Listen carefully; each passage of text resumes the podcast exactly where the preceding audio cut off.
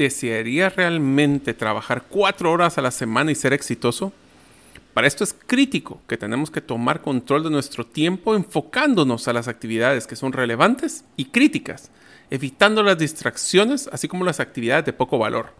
En el libro La semana laboral de cuatro horas de Tim Ferriss, hablamos de cómo poder enfocarnos en las actividades que generen mayor valor cómo automatizar la mayor cantidad de actividades, cómo crear un producto o servicio que llene los requisitos para lograr esta regla de las cuatro horas. O si eres colaborador en una empresa, que ahora con el teletrabajo, cómo puedes moverse a un modelo de productividad tomando control de tu tiempo para dedicarlo a lo que realmente nos hace felices.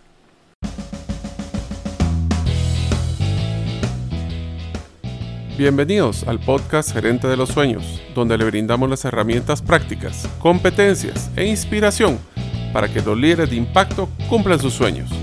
Soy su anfitrión, Mario López Alguero, y mi deseo es que vivas la vida con pasión, resiliencia y templanza. Bienvenidos.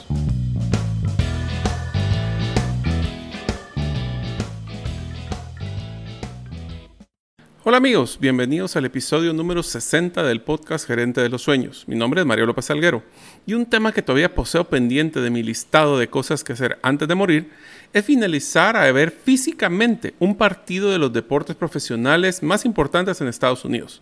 Ya logré ver béisbol, fútbol americano y hockey. Ya solo me falta el básquetbol, así que espero poder verlo próximamente. Deseo agradecerte que nos escuches el día de hoy. Si todavía no eres parte de la comunidad de los sueños, Puedes hacerlo suscribiéndote a nuestros correos electrónicos, ingresando a la página gerentedelosueños.com o a través de nuestro listado de difusión de WhatsApp, enviando tu nombre al más 502, más 502 para aquellos que nos escuchan fuera de las fronteras de Guatemala y el número celular 5017 1018. Repito, 5017 1018. Amigos, deseo contarles una gran noticia. Con mi socio y amigo César Tánchez hemos finalmente lanzado nuestro segundo curso enfocado al mundo de las criptomonedas. Se llama Estrategias de Inversión en Criptomonedas.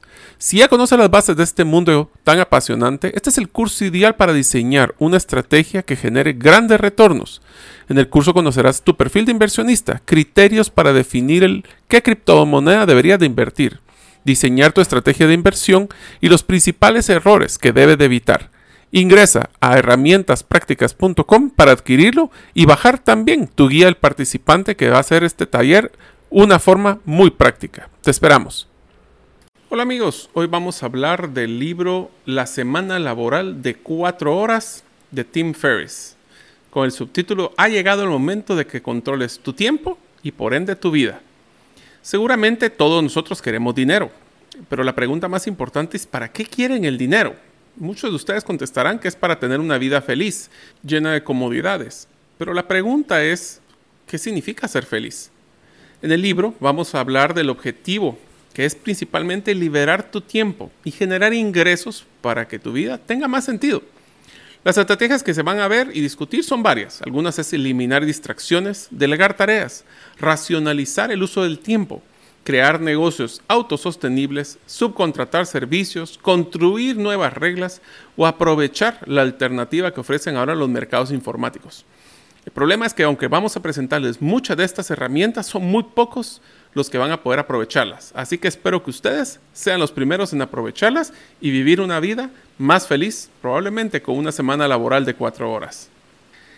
Empecemos con la definición de lo que es felicidad o lo que es fracaso. Es muy ambiguo hablar que el objetivo de la vida es ser feliz o que la mayor desgracia es el fracaso. Eso depende o son estados que son, podemos considerar prolongados de tiempo en que una persona puede o no vivir su vida. Lo que pasa es que de una forma práctica el medir un fracaso es específicamente hablar de aburrimiento. Estar aburrido es perder el sentido de la existencia. Por otro lado, si hablamos de la ilusión o el entusiasmo, así es como nosotros podremos eh, definir un objetivo que sea concreto y que nuestra vida la podamos alcanzar y realmente decir que tenemos la alegría. Debemos priorizar las actividades que son gratificantes en nuestra vida, que generan mayor ilusión y poner a trabajar nuestro trabajo al servicio de ellas.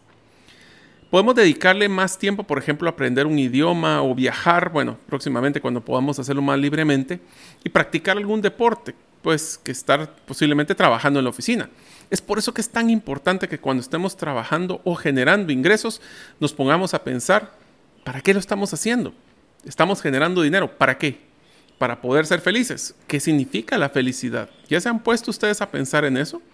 Porque hay algunas creencias erróneas que nos impiden como personas hacernos dueñas de nuestro tiempo. Vamos a mencionar algunas que adicionan en el libro. Por ejemplo, la jubilación es una meta y es la culminación de una vida de trabajo. Hmm, o sea que cuando se jubilen ya no van, no solo no van a trabajar, sino que ya no van a tener un propósito. Es una pregunta que les quisiera hacer. El interés y la energía son lineales, así que entre más trabaje, más produzco. Y la verdad nos hemos dado cuenta, especialmente en el mundo digital, que nosotros no tenemos que trabajar más, tenemos que trabajar mejor. Y eso nos va a ayudar a poder ser más exitosos, especialmente teniendo disponibilidad de nuestro tiempo. Hacer menos es vagancia. Y la verdad es que tenemos que estar claros de que no se trata de hacer o no hacer, es qué es lo que estamos haciendo, en qué podemos ser más productivos y no necesariamente ocupar más de nuestro tiempo. Otra es, para cada cosa hay que esperar el momento preciso. La pregunta del millón y con los que han escuchado algunos de los eh, podcasts que hemos utilizado anteriormente, especialmente en temas de criptomonedas, no existe el momento correcto. Es, existen momentos donde podemos ir mejorando. Las condiciones nunca van a ser ideales. Y les voy a decir una anécdota que me decía mi papá cuando yo le conté de que quería darle el anillo y comprometerme con mi esposa actual él me dijo que yo tenía que tener un alto nivel de responsabilidad, pero también un alto nivel de irresponsabilidad. ¿Por qué le pregunté? Y es porque sí, obviamente tienes que ser muy responsable porque tienes que tener claro que ahora van a unir una vida, van a crear una familia, pero también tienes que ser un poco irresponsable. ¿Por qué? Porque si quieres tener todo, nunca te vas a casar. Así que tenemos que tener un balance. Es mejor abstenerse de actuar que hacerlo sin permiso. Bueno, la parte de la innovación es probar cosas nuevas todos los días. Y es por eso que nosotros tenemos que tratar de hacer las cosas a veces, no digamos que pidiendo perdón, pero por lo menos dándonos nosotros el permiso para poder hacer cosas diferentes. Para evitar algo indeseable es mejor alejarse al máximo de ello. Nosotros nos vamos a dar cuenta que es al revés. Cuando las cosas se llevan al extremo, suelen convertirse en lo contrario de lo que estábamos buscando. Así que no podemos decir que todo lo que vamos a hacer debería de ser indeseable, pero sí deberíamos de ser claro que a veces tenemos que hacer cosas indeseables para poder lograr un fin mejor. El dinero es la solución de todos los males. Ustedes saben perfectamente que eso no es la realidad. El dinero no es el fin, es el medio para lograr nuestras metas. En realidad, la libertad y la felicidad exigen mucho menos dinero de lo que ustedes imaginan. Por eso lo que tenemos que ver en este libro, estas estrategias. Algunos otros de los comentarios es, es más rico el que más dinero recibe al mes. Definamos qué significa ser rico. Es el que acumula bienes, el que acumula recuerdos, el que acumula felicidad. Nos damos cuenta de que a veces estar en un trabajo tenemos que cuestionar si es en nuestra vocación. Y finalmente, todo estrés es negativo. No todo el estrés es negativo. Nosotros lo que tenemos que tratar es de buscar tener estrés, mejor estrés, donde nos enfoquemos en cosas que nos generen idealmente un ingreso pasivo. Vamos a hablar de ese tema ingresos pasivos en el libro de hoy, pero principalmente vamos a tener que enfocarnos en buscar nuestro tiempo enfocado a lo que es nuestras prioridades. Y eso, amigos, es uno de los principales errores que cometemos todos los días. Hacemos lo más urgente, hacemos lo posiblemente a costa de lo más importante. En la siguiente sección del libro llamada Eliminación, describen cómo nosotros tenemos que hacer una gran diferencia entre estar ocupados y ser efectivos, que no son lo mismo. Yo puedo estar sumamente ocupado haciendo cosas que tal vez no son relevantes, pero puede ser que eh, con poco tiempo puedo llegar a ser muy efectivo. Y no nos engañemos, cerca del 80%, según menciona Tim Ferriss en el, en el libro, eh, de nuestro tiempo lo ocupamos o lo hacemos sentir importante porque estamos sumamente ocupados, pero no tiene ninguna consecuencia posiblemente en nuestras metas. O enfocarnos a hacer muchas cosas y dejamos al costo de lo que es importante como en nuestra vida, como tal vez la familia. Para llegar a ser dueño de nuestro tiempo, hay que comenzar por eliminar aquellas actividades que solo nos hacen ruido. Recientemente les quiero contar una anécdota, es que he estado involucrado en varias iniciativas, varios proyectos, varios emprendimientos y a veces me doy cuenta de que hay algunos de estos emprendimientos que no necesariamente me apasionan o son de las consecuencias donde vamos a que quisiera pasar el resto de mi vida. Y tengo, por mi personalidad, que aprender a decir que no. Para mí es muy difícil eso, pero es una de las cosas que he tenido que aprender, especialmente después de leer este libro. Conseguir nuestras metas realizando menos tareas no solo es posible, sino que es obligatorio. Yo no sé si a ustedes les pasa, amigos, pero entre más tiempo libre tengo yo, más me cuesta concentrarme. Y es porque cuando estamos ocupados, cuando tenemos fechas límites, cuando aunque sean hechas para nosotros, por mí mismo, como diríamos, ese tipo de, presiones también son buenas porque nos logramos enfocar. El hecho es que tener un plazo límite y breve obliga a concentrarse en lo que verdaderamente importa. Es por esto que en el libro se enfocan en dos grandes métodos. Uno, limitar las tareas en lo que es realmente importante. Aquí podemos utilizar el famoso Pareto, que es que el 80% de los resultados se basa en el 20% de las actividades y dedicar menos tiempo de trabajo a estas tareas. O sea, no solo trabajar menos, sino que enfocarse principalmente en lo que es pues, más productivo o lo que es más importante.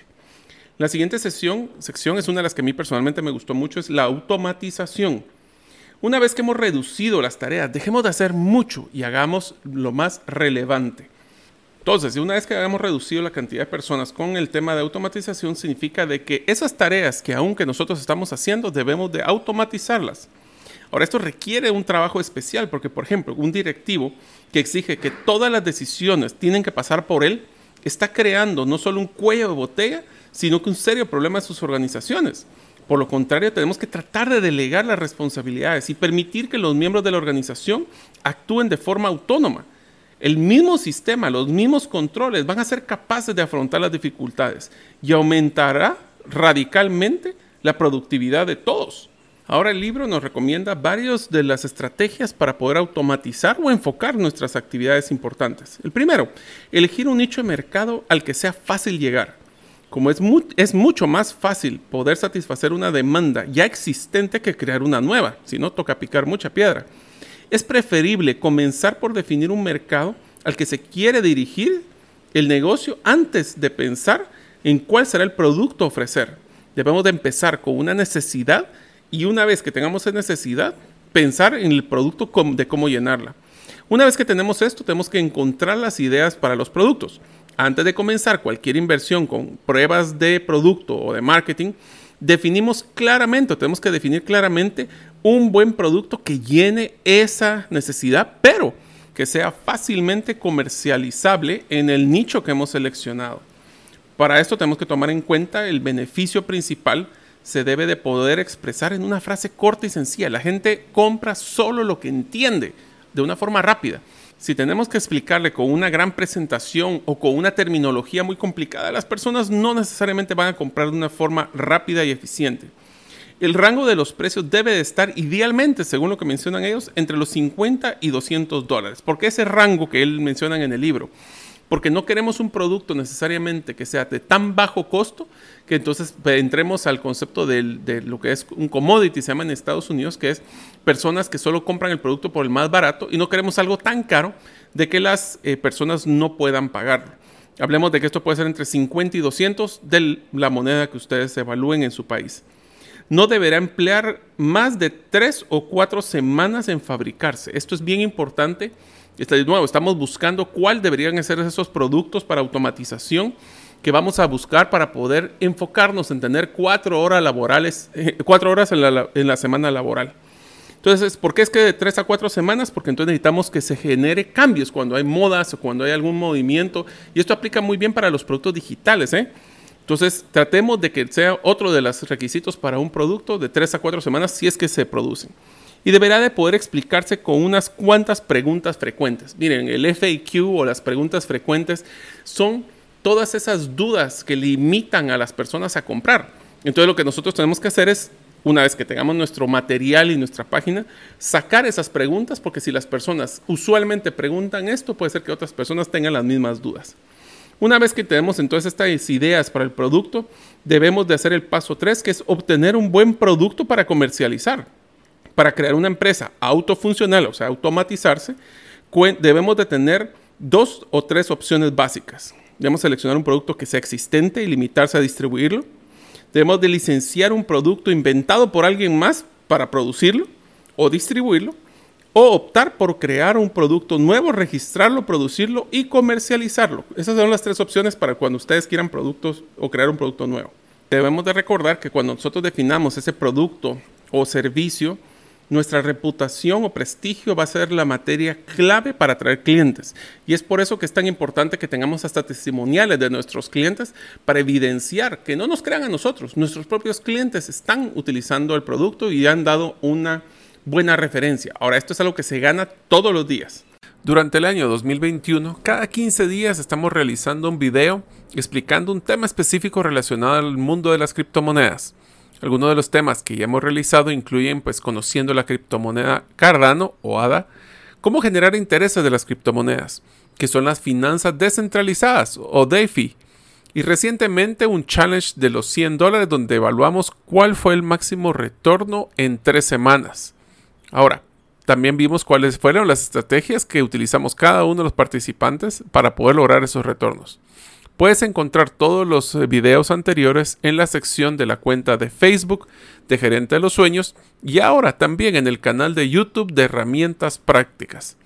Presiona el botón de suscribir para recibir la notificación de los próximos videos. Esperamos que sean de mucho valor. El paso 4 es probar el negocio. Dentro de esto, pues antes de lanzar un producto al mercado y asumir elevados costos de producción, es sumamente conveniente realizar una serie de pruebas de marketing pues en la intuición y la experiencia nunca son suficientes para determinar si un producto va a ser rentable o no. Por eso, si quieren saber si la gente compraría o no el producto, lo ideal es comenzar a ofrecerlo en venta. El Internet es una, una herramienta muy buena para hacer este proceso. ¿Qué quiere decir esto? Miren, uno de los errores que yo cometí más grandes en mi vida profesional, se los voy a contar como una historia rápida, es que hicimos un estudio ¿De qué otras cosas podríamos dar en una industria contact center, donde principalmente el nicho de mercado eran los jóvenes? Y miren, les voy a contar, tuvimos de todos los sabores, de colores, de beneficios, desde comida hasta ejercicio, hasta canchas, pero queríamos involucrar a la familia. Y una vez decidimos que queríamos hacer un seguro para padres. Era una excelente idea, era una preocupación de los, de los jóvenes que si sus papás iban a estar bien o no. Y eh, pues hicimos una encuesta y le preguntamos a las personas, ustedes o los jóvenes, ustedes estarían dispuestos a pagar 100 dólares, quetzales, no importa, para poder eh, comprar un seguro para cubrir las necesidades principales de sus papás en temas médicos. Y pues obviamente en una encuesta que hicimos de 200, 300 personas salió con un 80% de aceptación. Hicimos una negociación de tres años para el famoso seguro. Cuando logramos la póliza, el requerimiento fue, bueno, miren, la aseguradora nos dijo de que teníamos que tener por lo menos 50 personas inscritas. Lo interesante de este proceso es que teniendo una encuesta de más de 200, 300 personas y teniendo una, cantidad de potenciales clientes, en este caso eran como 2.800 o 3.000 personas en el país, pensamos que no iba a ser un problema. Bueno, después de hacer una campaña de expectativa emocionante con, toda una campaña de, de comunicación, logramos conseguir 38. ¿Qué fue el problema aquí? Y es que nos dimos cuenta de que las personas van a comprar lo que necesitan, no lo que les gusta necesariamente. ¿Qué quiere decir esto? Ninguno de ellos necesitaba comprarle un seguro a los papás. Parecía interesante, pero no era un requisito. Entonces, cuando hacemos una prueba de ese, del negocio, que es lo que nos está mencionando en el libro, no solo es importante decirle a la gente, mire, y te gustaría comprarlo. No, es literalmente comprometerse a que cuando salga se haga una preventa esto le va a dar una mejor validación al mercado, porque una cosa es que les guste y otra cosa es que los compre. Así que tenemos que tener mucho cuidado de que si la idea es comenzar con una página eh, para poder promover el producto, de nuevo, tenemos que hacerla muy, pero muy simple. Ahora en Internet tenemos muchas herramientas como también para poder ver tendencias. Una de ellas es Google AdWords o el Google Trends, que es una que he utilizado y se la recomiendo.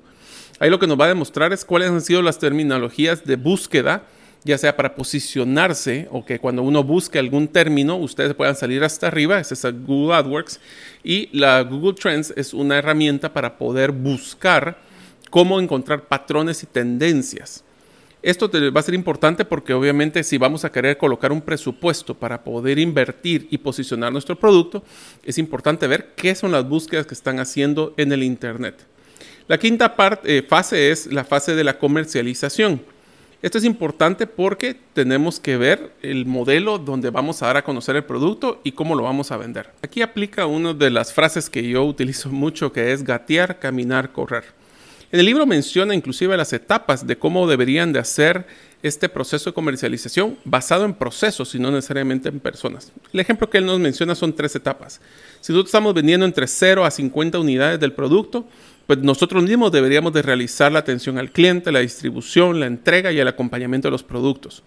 Si ya estamos hablando de 10 unidades de producto por semana, deberíamos de tratar de buscar a una empresa de distribución y entrega que se encargue de los envíos podemos escoger un grupo de personas para atender los correos electrónicos o subcontratar una persona que nos apoye de una forma eh, externa. También podemos hacer nosotros una negociación para poder mejorar las tarifas y obviamente entre más mejoramos el volumen, más vamos a poder mejorar nuestros costos. Pero si estamos hablando más de 20 unidades de producto por semana, tenemos que tratar, o lo que recomiendan es buscar casas de distribución y entrega que se ocupen de todo el proceso de venta desde principio a fin. Este es, por ejemplo, el, ejemplo de Amazon, donde realmente los proveedores no tienen ni siquiera a veces el producto, sino que todo se maneja en esa bodega y obviamente cobran una comisión más alta, pero se encargan de todo el proceso de envío, garantías, devoluciones y todo el proceso de gestión del cliente. La sexta etapa después de, de la fase de comercialización es que tenemos que montar una estructura virtual sostenible para esto tenemos que hacer, por ejemplo, subcontratar empresas que se especialicen en las diferentes tareas, como lo que es atención al cliente, como todo lo que tiene que ver con la parte de descuentos. Tenemos que asegurar las vías de comunicación entre los diferentes subcontratados, cómo integrar, cómo se entera la página web que la parte de producción tiene en stock o no tiene en stock el producto, etcétera no tenemos que dar muchas opciones al cliente. Miren, si queremos tener cuatro horas eh, de, la semana laboral, tenemos que simplificarnos la vida. Y para eso tenemos que tratar de no dar 18 opciones al cliente de compra. Démosle pocas, pero que sean relevantes.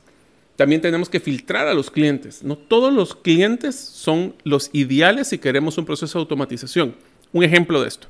Nosotros a veces tenemos clientes que son sumamente se preocupan muchísimo por los detalles por las dudas y preguntan 20 cosas antes de poder tomar la decisión. En un proceso de automatización, nosotros posiblemente no queremos tener este tipo de clientes. Pues posiblemente queremos clientes impulsivos que toman decisiones inmediatas. Tenemos que ofrecer una garantía perder-ganar. Este es un tema bien interesante ejemplo de este tipo de garantías es el de las pizzas, que si son 30 minutos o la pizza es gratis. Aquí lo que tenemos que dar es una confianza de que el producto que vamos a entregar es bueno y por ende, si no se cumpliera las expectativas del cliente, no solo se devuelve el dinero, sino que tiene algún tipo de beneficio.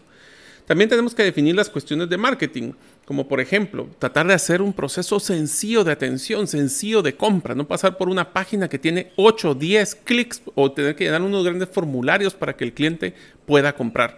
Hagamos fácil el proceso de compra. La siguiente etapa del libro, en la siguiente sección, se llama liberación, que dice, lo que define a una persona que es dueña de su propio tiempo es su capacidad de moverse sin ataduras.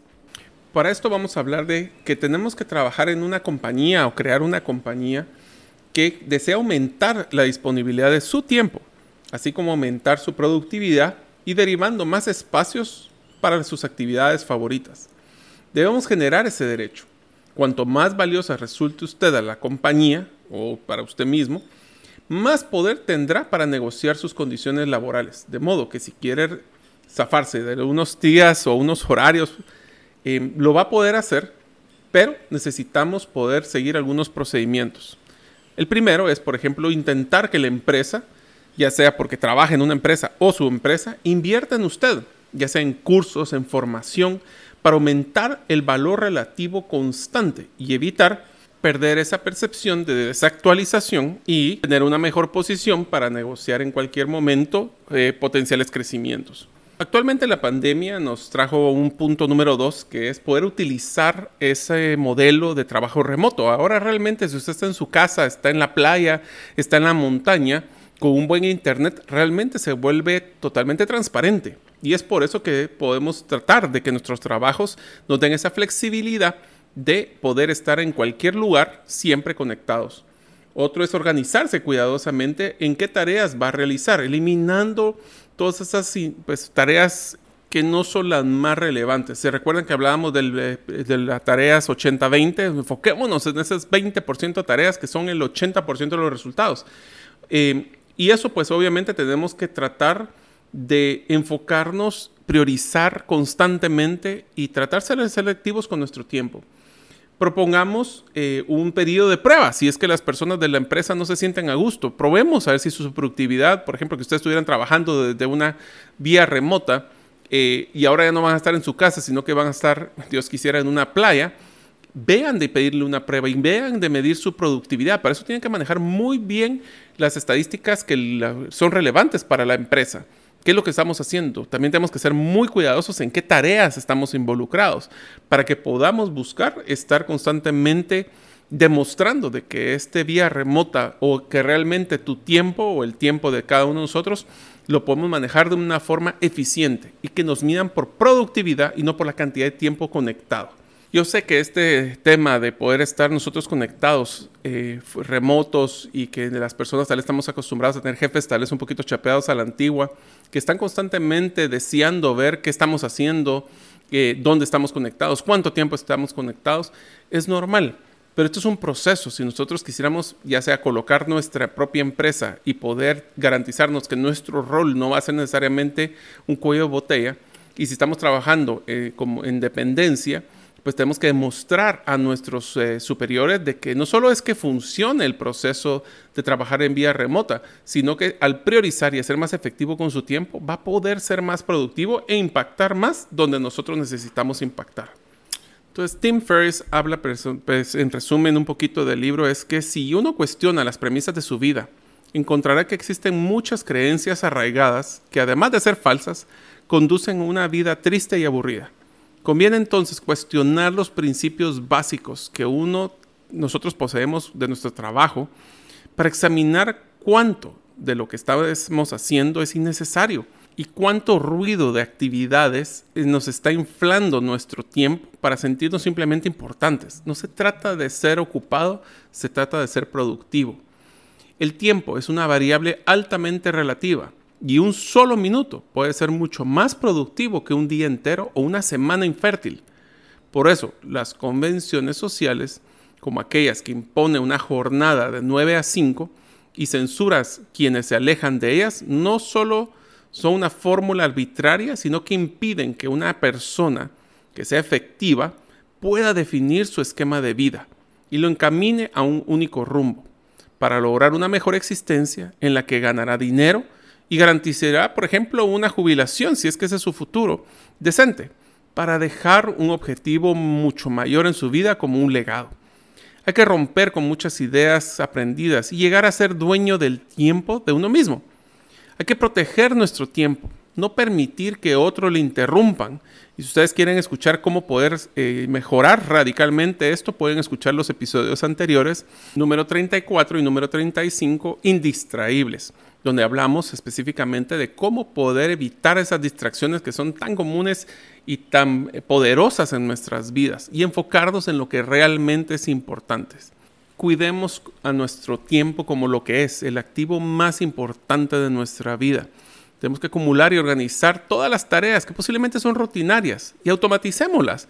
Existen ahora procesos de, temas de inteligencia artificial hasta temas, procesos automatizados de respuesta como lo que es un WhatsApp Business. Lo que nos van a ayudar es poder enfocarnos en aquello que es lo más significativo. Mantengámonos aprendiendo y siendo curiosos para concentrarse no solo en lo esencial, ampliemos nuestras alternativas, conozcamos no solo nuestro negocio o nuestra unidad de negocio o nuestro rol, busquemos de ver cómo conocemos más de los demás roles para así generar más valor a la organización. Automaticemos todo, especialmente la generación de ingresos. Ahora voy a mencionar el concepto de ingresos pasivos. El ingresos pasivos que inclusive menciona Tim Ferriss es un modelo donde nosotros podemos generar ingresos sin tener que estar físicamente presentes o que dependan de mi tiempo de hora hombre. Por ejemplo, eh, un doctor. Un doctor tiene una dependencia 100% de sus ingresos de su hora hombre.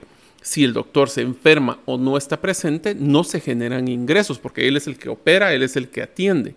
Es exactamente contrario a lo que nosotros estamos, por ejemplo, en el caso del curso de criptomonedas que hicimos con mi socio César Tánchez, donde nosotros lo hicimos una vez. Y una vez que nosotros lo colocamos y las personas lo encuentran, compran sin que nosotros tengamos que estar volviendo a hacer este curso. Otro ejemplo de ingresos pasivos puede ser invertir eh, en ejemplo de las criptomonedas o tener una cuenta de ahorro donde los intereses están generando un ingreso sin que dependa físicamente de nosotros. Entonces imagínense que ustedes pudieran estar en una playa trabajando con una empresa eh, que en cuatro horas ustedes pueden hacer más de lo que hubieran hecho una semana en la oficina, teniendo sus ingresos de la organización y adicionalmente ingresos pasivos que no dependen de ustedes. Yo sé que esto requiere mucho sacrificio y requiere también una atención en crear esa línea de negocio de ingresos pasivos. Pero ¿saben qué? Es posible si nosotros nos enfocamos. Y una vez que tengamos esto, podemos dedicarle tiempo a lo que realmente nos puede hacer felices. Yo utilizo una expresión muy común que dice que debemos de hacer lo que debemos de hacer para que nos dejen hacer lo que queremos hacer. O sea, debo hacer lo que debo para que así pueda hacer lo que quiera. Este es uno de los consejos que les recomendaría porque primero definamos qué es lo que nos hace felices, qué es lo que a nosotros nos entusiasma en la vida. Yo estoy en un momento actual de mi vida donde estoy evaluando constantemente qué es eso que me hace feliz. Y les voy a ser sincero, no, no, no solo tengo una forma o una cosa que me hace feliz, puede ser que sea una acumulación de varias cosas. Hay cosas que me hacen feliz ahorita que tal vez en el pasado no me hacían tan feliz y ahora sí. Es una hay que explorar, es algo que no es un fin, es un proceso en nuestra vida. Es por eso que tenemos que tener cuidado si ustedes nos están escuchando y están en una época ya más alta de su vida y posiblemente están contemplando hasta la jubilación. Yo les hago la pregunta, ¿cuál es su propósito después de la jubilación? Y no puede ser sobrevivir, es tenemos que crear esos, esos temas que a mí me, que tanto me gustan. Desde podemos emprender a los 60 años, ¿por qué no? Hasta que podemos crear iniciativas de ayuda, de altruismo, de voluntariado todos nosotros tenemos que tener un propósito en la vida. Y aunque es no solo evitar el aburrimiento, es principalmente sentir que todavía somos importantes y que el dinero venga a través de bajar la cantidad de tiempo, trabajando menos, pero trabajando de una forma más inteligente. Así que el libro, les recomiendo, se llama La Semana Laboral de Cuatro Horas de Tim Ferriss. Espero que les haya gustado. Lo bajen, léanla, es un libro muy interesante y que así podamos ir avanzando en las diferentes competencias para que ustedes puedan ser líderes de impacto y así cumplan sus sueños. Nos vemos en el próximo episodio. Gracias por escuchar el episodio de hoy de Gerente de los Sueños. Recuerda que para lograr cumplir tus sueños solo debes de ponerle fecha y tomar acción. Las notas y material complementario de cada episodio puedes encontrarlo en la página gerentedelosueños.com. La música que han escuchado es Feeling Good de Kevin MacLeod y pueden encontrarla en incompetech.com. Hasta la próxima y que sigamos haciendo nuestros sueños una realidad.